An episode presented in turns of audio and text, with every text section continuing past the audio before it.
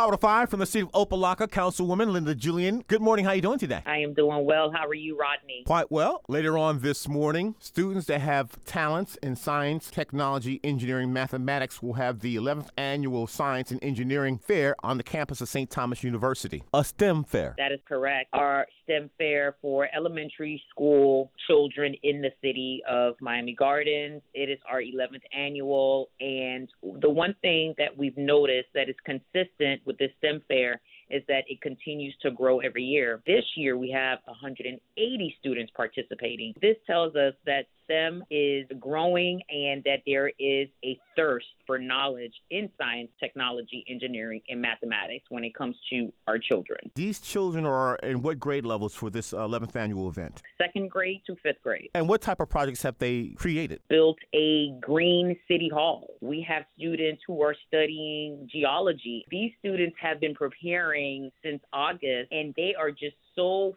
full of ideas and concepts. It's innovative. We are looking forward to welcoming these students today at St. Thomas University so that we can learn about everything that they've been working on. Enjoy the imagination of innovation when it comes to our kids. And the first phase of your program is this morning at what time? This morning, we are hosting the STEM Fair. So it's the competition from 9 a.m. to 11:30 a.m. at St. Thomas University, located in the city of Miami Gardens. This is where the kids get to compete. And St. Thomas University is 16401 Northwest 37th Avenue, Northwest 164th Street, and Northwest 37th Avenue in Miami Gardens. The folks who will be judging this competition are PhD science students at St. Thomas University. Great. And then tomorrow evening at 6:30 p.m. we are hosting the award ceremony. And that's tomorrow evening at the Betty T. Ferguson Recreation Complex, which is 3000 Northwest 199th Street, tomorrow at 6:30 p.m. with the award ceremony. We will know which students will have won which award in which category. And you just don't have awards, but you also have specialty awards. We are honoring the late Jason Jenkins. Jason Jenkins was a dear friend of mine and he was a fierce supporter of